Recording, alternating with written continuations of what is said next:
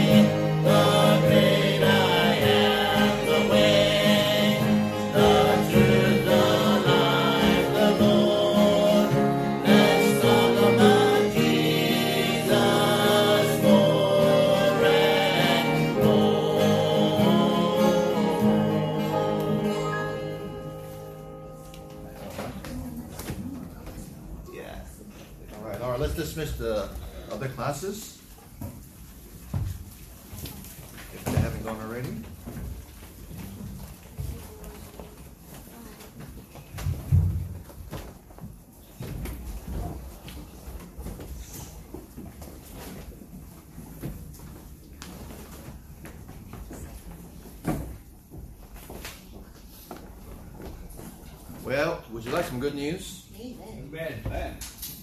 All right, on Thursday, something happened at the house. A baby was born. And uh, it's another boy. How many is that? Six? Let's see. Joseph, Samuel, Timothy, Matt. Uh, uh, uh, uh several. uh, David Randall Ching, 8 pounds, 12 ounces. No, no, that's the day he's born. 7 pounds, 4 ounces. 7 pounds, 4 ounces, 20 inches. And so uh, that's a blessing. And uh, slept right through it. It was so good. Did not even have a clue what's going on. Although all day I was nervous, you know, because uh, I thought it might be the time, the day. So I'm glad it was when I'm, I'm, when David is old enough, I'll say, David, thank you so much for not being born when I was awake. It was a home birth, you know, so scary for me. All right, so I'll pray for little David because he had to go to ER on Friday because of a heart uh, beat kind of thing. And so they just want to check it out, make sure. And so, um, but they, he seems to be fine, and Kristen seems to be fine uh, tired as you can imagine. But I don't know. Women can imagine that. Men do not have a clue what it's like to give birth. And men do not know exactly what it's like, but, uh, you know, although the woman is called the weaker vessel, men sometimes are weaker, and women sometimes are stronger. Right. So that's the way God made it. So I'm glad that I'm glad that we men uh, don't have to go through what women go through. It is such a blessing. Amen. And uh, when it's all over, the oh, by the way, when it's over, mother kind of forgets about it. Yeah. And um, what she goes through, one or twenty, what she goes through, she eventually looks at her baby as it's growing, and she just forgets about what it was like in the delivery room. I think that's I think that's what happened. So that's a blessing. All right, let's go to First John. First John and we are, I wouldn't come across as complaining, but we're going through First John slowly. We are just going row by row and trying to go through verse by verse. We are now in chapter 2. In chapter 2, verse number 18. And my hope is to get through verses 18 through 29. That's my hope.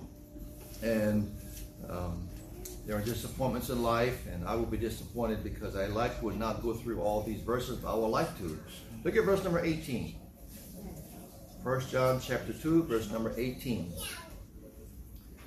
Little children, it is the last time, and as ye have heard that Antichrist shall come, even now are there many Antichrists, whereby we know that it is the last time. Let's pray. Father, we thank you for letting us be in church. And thank you, Lord, for the birth of little David. We pray that you keep him healthy and strong, grow up as the others have in uh, good health and in spirit, soul, and body. We thank you, Father, for um, answering prayers and taking care of Kristen. And uh, we pray that you would bless our Sunday school class today and the classes in the other rooms. Uh, give them all a blessing as we pray that you give us a blessing as well. Uh, teach us, remind us, and show us uh, how to live for you. We pray this in Jesus' name. Amen. All right, little children, it is the last time, and uh, ye have heard that Antichrist shall come. We talked about the Antichrist last Sunday. There is the Antichrist, and then there are those who are Antichrist, small a, plural. They were in John's time, and in the last time, uh, there will be many more. Now, he uses the phrase the last time. Let me just say a little bit about that as we move along.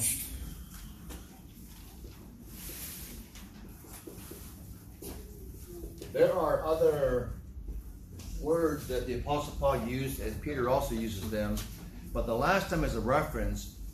Well, let's look at the verses first, and then we'll try to get a conclusion, rather than me just saying what it is. But the last time has a particular reference to a particular event to come.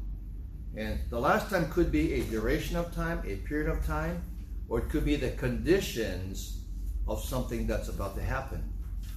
Um, yesterday we went to the air show at K-Bay.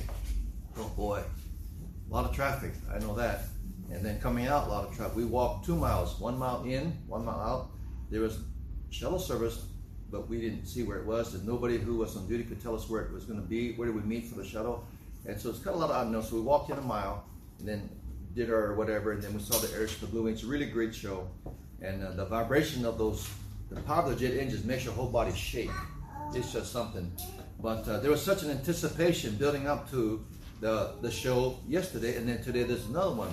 Now they had flyovers, rehearsals all the week, all during this week, leading up to Friday's performance for some VIPs, and then yesterday was for regular people like us. And so we had that show, but there's such a build up to the show. It's been seven years. Now, there were conditions to lead up to the show. It was rehearsal, it was anticipation, it was news flashes and so on. You had all these things about what's going to come. Well, in the same way, the the last time has a reference to something that's going to happen.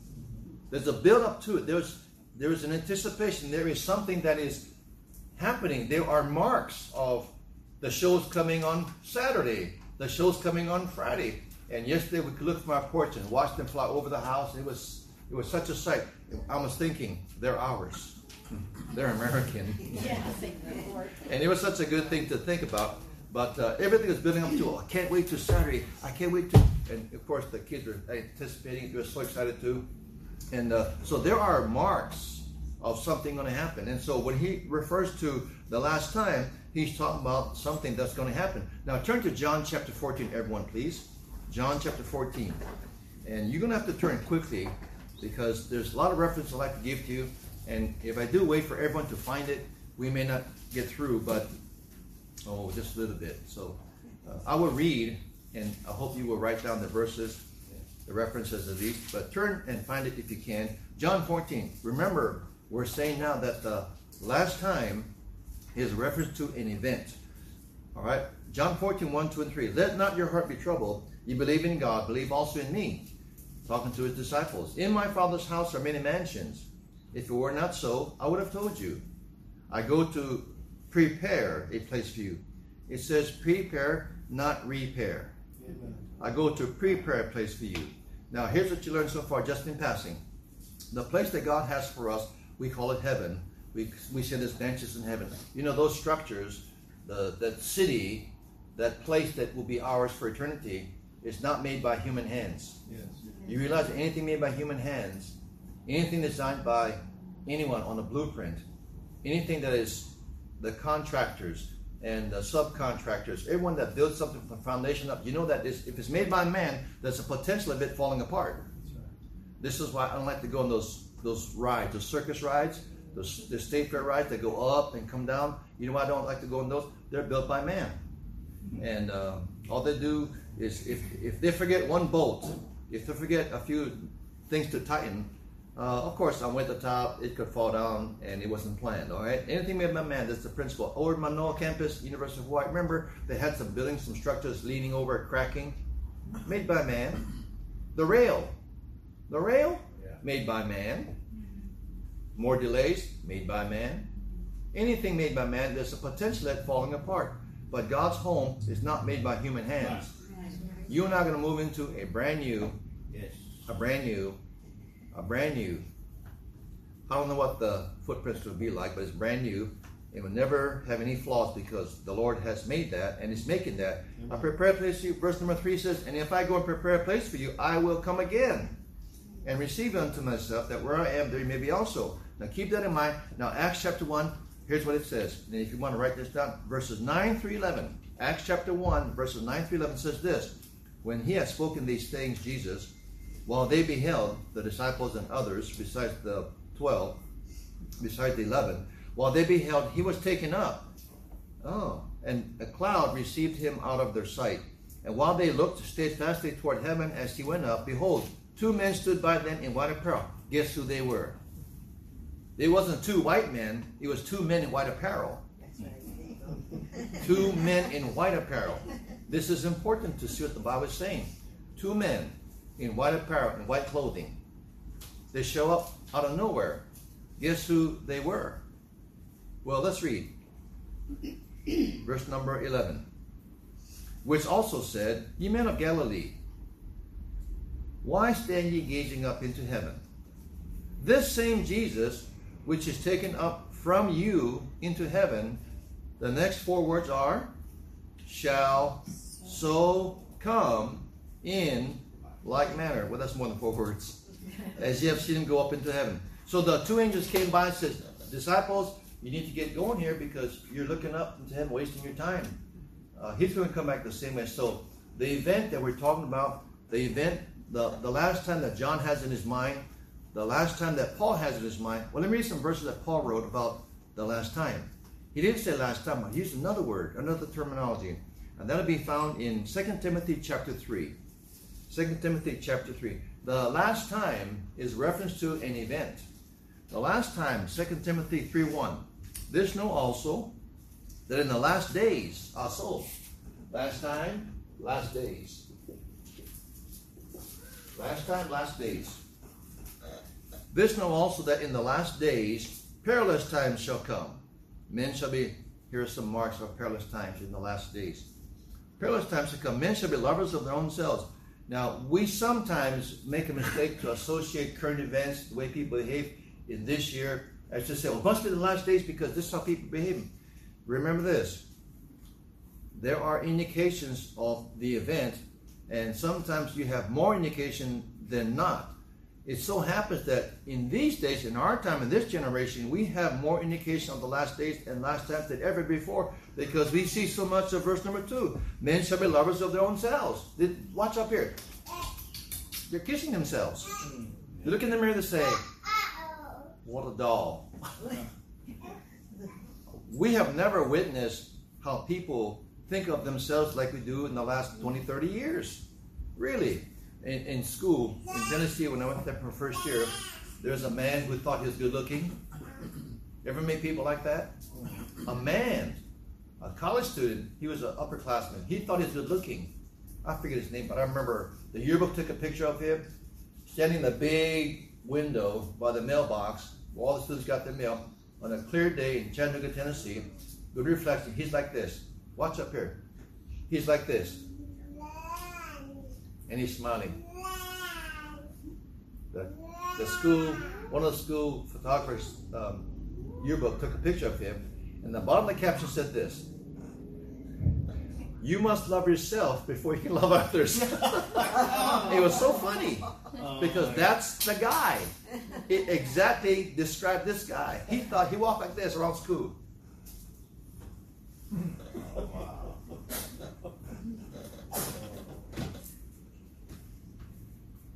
He's always doing this. I'm a freshman.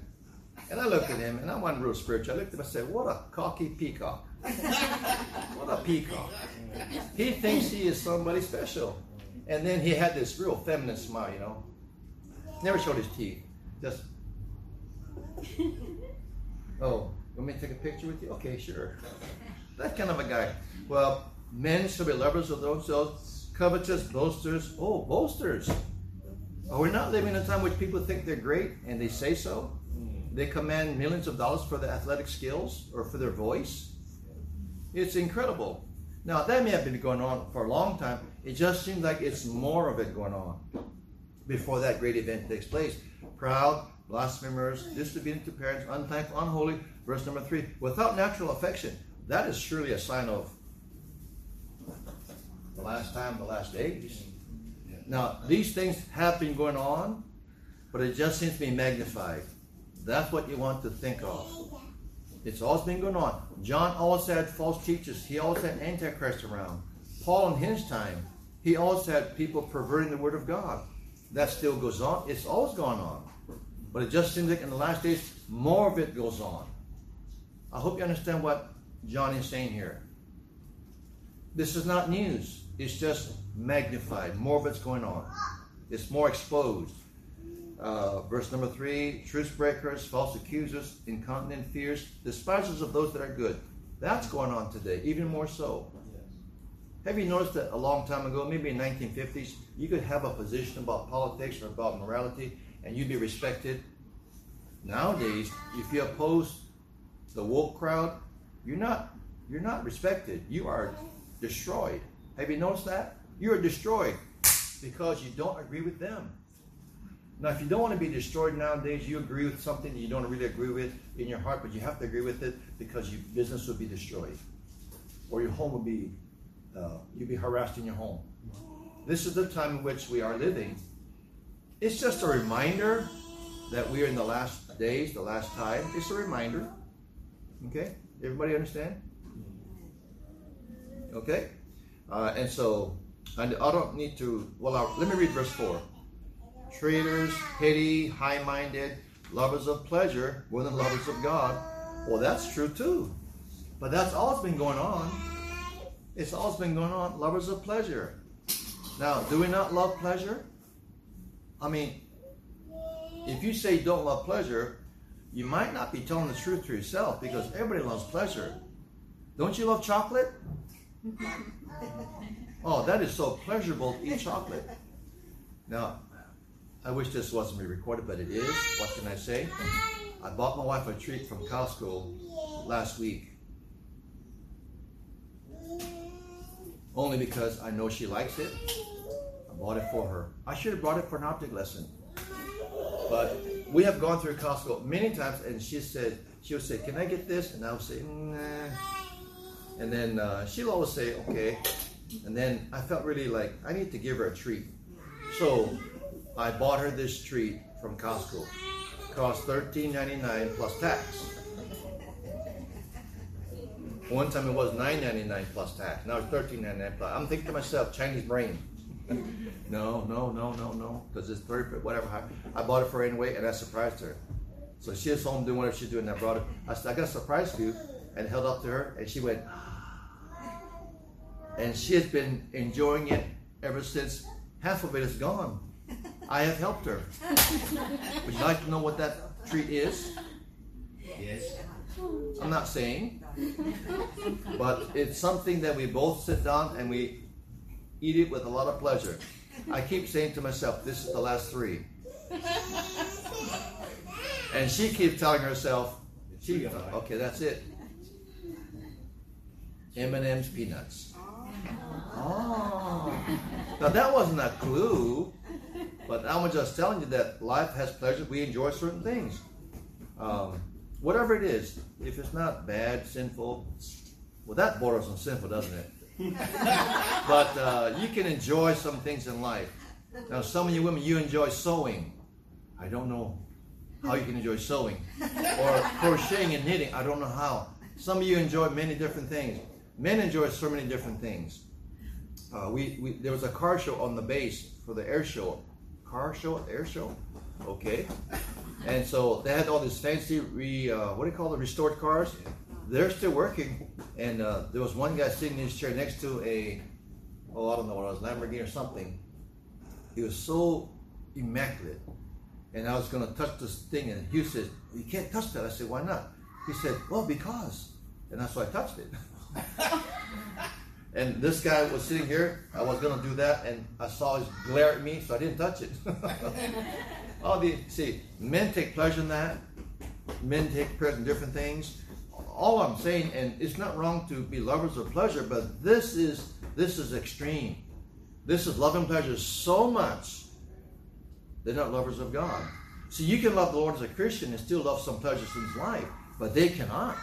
They're extreme. They are obsessed. They are just, they got to have something to give them pleasure. If they don't have it, they're not happy. They're dead.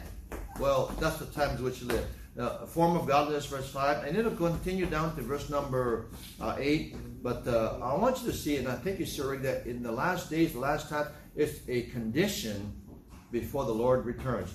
Now, one more reference 2 Timothy chapter 4, verses 1 through 4. 2 Timothy 4, verse 1 through 4. I charge thee therefore before God and the Lord Jesus Christ, who shall judge the quick and the dead at his appearing and his kingdom. And so you have uh, the Lord coming back as the context, verse number three. The time will come when they will not endure sound doctrine in the context of the Lord coming back. Uh, after their own lust shall they heap teachers to them, heap to them so teachers having itching ears, and they shall turn away their ears from the truth, and shall return to fables. That is going on also today.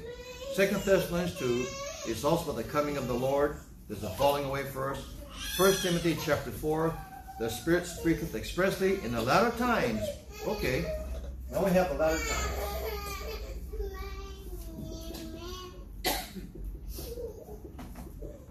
we have latter times. All of this is a reference to the Lord coming back. And this is the conditions and the marks in which people will be behaving overall. Now, in 1 John 2.26, if you would look back in 1 John 2.26, there's a word that is used by John. It's a very graphic word. It's a word that is in our English dictionaries and in the Bible. It's a word that is, it gives a certain thought because it is intended to. 1 John 2.26, about these antichrist, these false teachers, these things have I written unto you concerning them that seduce you. And so that's the word. The word is seduce. Now, usually, usually when you see the word seduce and you read the definition of seduce, uh, it's a very evil behavior. But there's a seduction of people who are Christians to believe false doctrine. So there is that type of seduction, and then the same way that happens to someone, it happens to Christians. They suddenly get seduced, they suddenly get deceived, they suddenly get tricked into believing something that is wrong. Seduction, being seduced. Okay? Now, you never want that to happen to you as a Christian. As a matter of fact, you are told to have strong doctrine, right doctrine, and don't be tossed about by every wind of doctrine by false teachers. All right? Now, so 1 John 2.28 says, it is the last time, uh, 2.18, excuse me, 1 John 2.18, little children, it is the last time, and as ye have heard that Antichrist shall come, even now are there many antichrists, whereby we know that is the last time. So one of the marks of the last time is that there are many false teachers. Many false teachers. I just saw online two days ago a commercial. You, you open your browser, you see all these commercials. There's a 30 second spot about this this guy in Florida, of all places, opened up the very first mega church for some some some non-Christian religion. It's the very first one. It's a mega church in Florida, and there's a drone going around showing the, the buildings and the property, and this man's there like this. He's very happy to introduce this huge facility for this first religion in Florida. It's not a Christian religion. And he's asking, he says, only $500,000 left to give to. very interesting way to raise money. But uh, in the last days, you have a lot of false teachers. Not only non-Christian type, but so-called in the under the umbrella of Christian, false teachers. And in the day of John, they didn't believe that Jesus Christ came physically in the body, in the flesh, but just spiritually. Gnosticism. Jesus didn't come in the flesh. He just came in the spirit. False teachers. Now, two ways to think about false teachers. You know they're false because they teach something wrong about Jesus Christ, his nature. The nature of Jesus Christ, they teach wrong about him. The nature of Christ. All right. Also, when it comes to personal salvation, here's what they do they add to faith. They add to faith for salvation. That's one mark of a false teacher, of an antichrist. And they change the nature of Jesus Christ. He is eternal. He was always the Son of God. He came in the flesh, his incarnation. But they say he did not. So there's also false teaching about Christ to identify as a false teacher. And he calls them liars. He calls them liars. All right, so he's very strong. John the apostle, the beloved apostle, who had such a warm heart, he calls these uh, antichrist people liars. You want to get a punch in the face? Call someone a liar. Because it's a strong word. John, kind, long suffering John. Wrote a lot about love, John did. But it said these are liars and antichrist. That tells you how severe and how serious he was about these false teachers. All right, now, let me move on there. Come to verse number 19. I want you to look at the Bible now, in verse number 19. Notice the pronouns in verse number 19. 219. Would you just, with your finger point, or at least notice the pronouns in verse number 19? They went out from us, but they were not of us. For if they had been of us, they would no doubt have continued with us. But they went out, that they might be made manifest, that they were not all of us. What do you see here in these pronouns? You have you have they and you have us. I thought everybody's the same. I thought we all one in Christ. No. There are those that are they, and the they are those of the Antichrist spirit. And then there are the us, those who are sound in what we believe about Jesus Christ and salvation. So he's making a real point here with those little pronouns, they and us. Them, us, they. That team, this team. We're not the same team. We're different. When you when you say everything's the same, when it's not, would you say that's not being honest? Would you say that's not accurate? When I I like to go shopping for groceries. I like to look. but I like to, you know, cantaloupe, watermelon, apples, things like that. I like to pick them up, smell them, and hit them on the ground or something, roll them on the floor, and see if they're fresh like that. I like to do this thing. But uh, I like to smell coffee. I can't tell what coffee is good or not. I just like to smell the coffee. But when it comes to fruit and things, I touch them, I squeeze them, I handle them. I like to figure out if they're the same or not. I ask people working in the produce department, how can you tell if a watermelon is um, sweet? They say, oh, easy. They pick it up and do this. You hear that? I said, yeah, come in. they say, see, that's a good sound. Really? If it sounds like that, and they know, I guess, but I never could figure that out. I keep tapping on that watermelon. I cannot tell if it's sweet or not. I always am wrong. I'm almost wishing, I wish I could return this cut watermelon. it's not all the same. They're all different. Look at you. You are part of the human race, and you're part of Shem, Ham, or Japheth. So you're the same in that regard. You're from Adam, you're the same in that regard, but you're all different. There's male and there's female. No. There's male and there's female. Well, that is so unwoke. Yeah. That there's male and female. But there is differences because God made us different. And there's differences of opinion. There's differences of what the Bible says and what someone else says. Sometimes a scholar or a commentator says something that is different from the Bible. Sometimes they say the same things. When I prepare, I look at commentaries and some of them say something that everyone else says. But it's not what the Bible said. And Right. sometimes it's very plain, sometimes it's kind of. You gotta really spend time trying to figure out what's going on here. Most people copy what somebody else has written. Yeah. Now, at the same time, God showed some men a lot of things, and you can glean from them, see? So that's not really wrong to have what this guy said, what this guy said. But you want to see, are they saying what the Bible is saying? Mm. That's the important part. Not everything's the same. And these false teachers, these antichrist people, he says they, they, they, they, they, they. To make a distinction between us. He's not saying we're better than they are. He's just saying they're not of us because they don't believe the same thing about Jesus Christ. So that's the thing to understand. Not everybody's the same.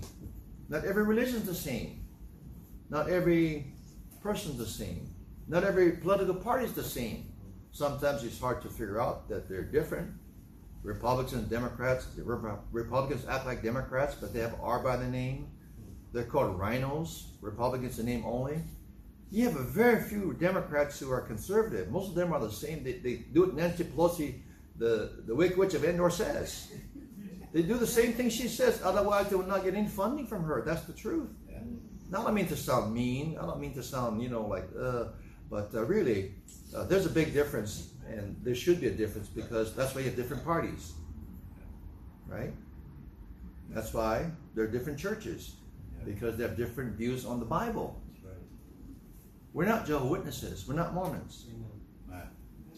There was a movement one time among Southern Baptists to have dialogue with Mormons in the 80s. Meaning they would come on a Sunday night. The Southern Baptists have a, a Sunday night training union. It's like a Sunday Sunday school where you come and you learn different things in different classes and so on, specialized. And there was a movement in which they tried to have them, uh, Mormons come in and dialogue with them to see what they believe. Um, is there something wrong with that idea? to see what they believe? Okay. Already know. Wouldn't you know already Yeah. what they believe? Why would you want to have them exposed to your congregation That's oh, right. and see how nice they are? Yeah. Because they're all nice. You've never seen a mean Mormon. Oh. Riding on the bicycles. They hit by a truck, they fall over, they're smiling. I mean, you know, they're all smiling. We had a neighbor once in Aiea who two Mormons came by trying to be nice. And so they said, Oh, is there anything we can do to help you? And the guy says, Oh, well, what? Help me do what? Well, you know, we can cut your grass. He said, Oh, yeah, really? How much? He said, No, no, we do it for free. We just want to be a blessing to the community. You Oh, okay, okay. He had him cut that grass three times, meaning over a period of two months. And then he had Bible study with them. So they were they were nice to help out and all that, but they were different. And I had led this man to Christ, I thought, but here he was fellowshipping and having dialogue and having Bible study with Mormons. So one day they were down there when I was living across the street from this gentleman. I walked over and I said, Hey, how's it? He said, Hey, how's it? You know how we're talking. Why, hey, how's it? You know. In in Virginia they say, Hey, what's up, dude? Or something. Maybe that's in California, I don't know. but over here we say, Hey, how's it? How's it? And so walked over, Hey, how's it? I said, What are these two guys over here for? I saw them cutting your grass. He said, Oh yeah, well, oh yeah. And they were studying in his garage, which was open, no garage door. And so I'm gonna say, What were you guys talking about, studying about? They say, Oh, we're studying about um, uh, the gospel of Jesus Christ. I said, I said, you know, no, you don't ever want to be unnecessarily mean. Yeah. I said this, you know, I don't believe that at all. I said, I have friends from high school, which was many, many years ago, that were Mormons. We talked all the time, and I began to study about Joseph Smith and about your history and about Nauvoo, Illinois, and about all the progression, the migration going on. I, I said all about that. I said, I have all of your literature, and I did at the time. And I said, I know about what you teach. Oh, well, um, we're Christians. I said, well, you said that you're Christian. Your little card of the eight things you believe, you say that you're a Christian. You say that you believe Bible so far as it is correctly translated. I said, I know what that means. I said, actually, you are false teachers. And my friend, he was like this. He was upset that I was confronting them. I don't think I was being mean to them. I don't think I was being you know, ugly to them. I was just confronting them with the truth. I didn't call them liars like John did. Mm-hmm. I didn't say, you liars. I didn't say that. I said, I don't believe what you're teaching is the truth. And so after a while, they were kind of, you know, and they said, you know what? Uh, we need to go. I said, yeah, you need to go. Now, this wasn't even my house. wasn't even my garage. But I was just trying to express to the, the guy, mostly for his sake, for his sake, not for that, for his sake. How can you be having studies with people who don't believe the Bible? And so that was my whole objective. John says, they, they, they. They, they, they. Now, it says that they uh, they went out. You know what went out means? They left us. They left us. They went out. That they might be made manifest that they were not all of us. You remember in the upper room at the Last Supper? Remember, picture with me. Imagine at the Last Supper, there are the 12 disciples with Jesus. They're having the Last Supper. And Jesus says, One of you will betray me tonight. Is it I? Is it I? Is it I? The one I give the salt to. It was Judas. And then you know the Lord told Judas. Now I can imagine this conversation. They're all talking, or maybe they're listening. He says quietly to Judas, What thou doest too quickly. And the Bible says Judas got up. In John chapter 13, he got up and he left. You know what these false um, teachers did? They got up and left. Right. Nobody kicked them out any more than Jesus did not kick out Judas. He left voluntarily. So these antichrist, they left these Christians voluntarily. It came out that they were false. And then John writes here, he says, they went out that they might be made manifest. The word manifest, once again, remember, is to reveal. Uh, the, book of Revelation is a revealing. They left to reveal what they really were. Now, they're not of us. That's why they left. Sometimes we say, in the wrong way, I think, when a person leaves a church, let's say when a person leaves our church, we say, oh, that person wasn't really saved. No, I don't think that. I don't think that. But in this case, they were not saved. They were not saved. And they couldn't have fellowship. They couldn't pray together. They couldn't do things together because it'll always come up. There's something not right because there's no fellowship. Their spirit doesn't bear witness, but your spirit that they are children of God. There's no, there's nothing going on here spiritually. Now you know, um, you hang around another Christian, you have good fellowship. You don't agree with everything, but you have good fellowship because of that spiritual connection, the Holy Spirit in each believer. And uh, you know that couple that visited us from uh, Eddie and his wife, uh, not the one on Wednesday, but the one on past Sunday. Such a nice couple. I told them, why don't you just stay here? You know why? They were such nice couple. Uh, older couple, nice couple. They had called, they said, we're trying to find an independent Baptist church that believes the Bible. I said, well, we do. You can come visit us. You're welcome to do that. And so from the website, they came over here and they had a good time. You folks are so nice to them. And uh, we had a good talk, a good fellowship, small talk. And he said afterwards, oh, this was the highlight of our trip. We are in a tour group, but we took off to come to church. We them to come, but they didn't want to come with us, some of his relatives. He said, but we had such a good time over here in church. He said, this was the highlight of our trip. I said, I'll pass it on to the people, which I have done just now. And I said, Well, that's a blessing. What's going on here? It's a spiritual thing where they felt something. Now, see, feelings are not really bad. They felt something.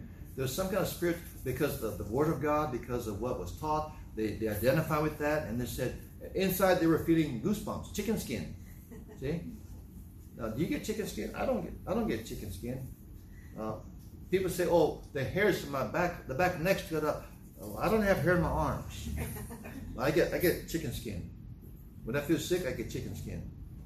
And when I get nervous, I get chicken skin. When I think about certain things, I get chicken skin. I don't have hair standing on, the, on my arm. My wife looked at me saying, "Don't talk like that anymore." So I'll stop talking about that. But uh, there was no spiritual fellowship between the Antichrist and John and the Christians. And so they said, you know, they said, we're not happy over here, so they left. And John says, good. because you're not of us. You are a they. You're not one of us. You're not a Bible believer. You don't want the same things. So it's good that you go. Now that's how I express that. Now, I want you to see other things. Uh, oh, I was going to say, this is different from someone leaving a church. Because a person can leave a church for many reasons. Because they backslide, or because they're not happy for many other things, or small things, or big things, okay. But they're still a Christian. They're still a Christian. These people are not Christians. They don't know the Father. Yeah. They don't know the Son. They're not saved. But a Christian can leave a church for different reasons, and it's maybe legitimate. It hurts, but it's legitimate sometimes. I mean, over the years, people leave our church, but people join our church. It kind of goes back and forth, doesn't it? But I don't like people to leave the church. I want them to stay until they die. But that doesn't always happen. People leave for sometimes petty reasons. Petty reasons are like this. I'll give an example of leaving, which is to say that, and the point is, is not to for me to rant or, or but the point is to make a point that you can leave a church. They left us. They left us for a certain reason, and John was glad. But people leave a church for other reasons, and it's not so good. And sometimes it is good. They leave the they leave a church because of the pastor.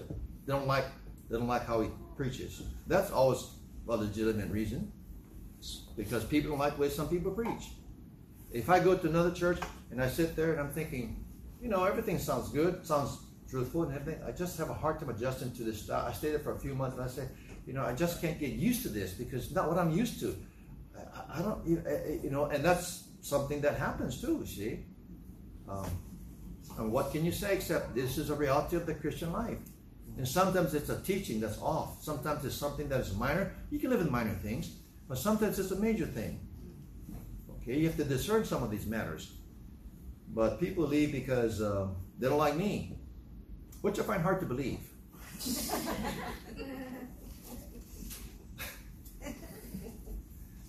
We're also different. See, Joan, Joan has been here for a long time. She knows us. I mean, like she knows us like like few people know us. Stan's been a long time. He knows us like few people know us. You know, Francis knows us for a long time. He knows us like few people know us. He knows that if I say something off, it didn't mean he didn't. I didn't mean to say it like that. Okay, and and the same thing with other people. Have not been here that long, but uh, you, you know where we come from, and you're not upset by small things. But some people who don't know very well, I'll just use me, and then I'll go to other examples. I'll say something, and then uh, uh, they'll think that I meant something else, and it's a it's a heresy to them. I've had people come up to me and say after church, "Can I ask you something?" Whenever someone says, "Can I ask you something?" I know it's going to be something profound, and so I'll say, "Sure." This after I'm done, I've said Amen. About to step down, and they come up to me, "Can I ask you?" Yeah, you said this. Do you actually believe? I said, "Oh, yeah." I, did I say that? Yeah, you said that as if you can't get out of this one. You can't lie you out of this one. I caught you in a lie. I said, yeah, yeah, I, I didn't mean that. I meant something else. Well, why'd you say it then if you didn't mean it? Sorry. I about on kiss their slippers. Okay? Is your wrath off of me now? I mean, look, the more you talk, the more you say things that's goofy.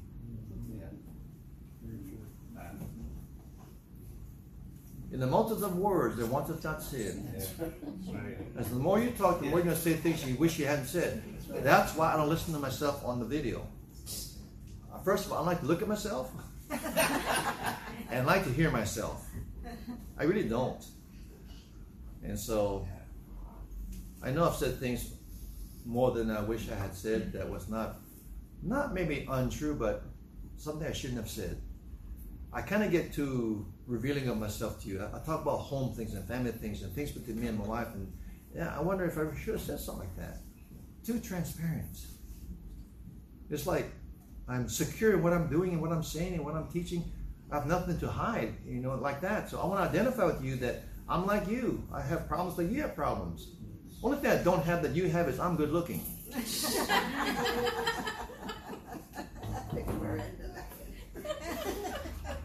That's a hard one to take, though, you know. That's a hard one to take. That is heresy for sure. That is false doctrine. And then, yeah, and then, and then, listen, seriously, sometimes people get upset because of what we don't have. Okay, I know we don't have. Can't fix that sometimes until something happens, but, you know, and, you know, a lot of people have things that we don't have, so okay, fine. So uh, those things happen. But that's different from they went out from us to manifest that they're not of That's a different story. If there's a secret Pentecostal charismatic in here, it'll come out real fast. It'll come real fast. What are some marks that there's a Pentecostal charismatic type of a Christian among the brothers and sisters? What's, what's the common thing? Well, the common thing is what you see on TV.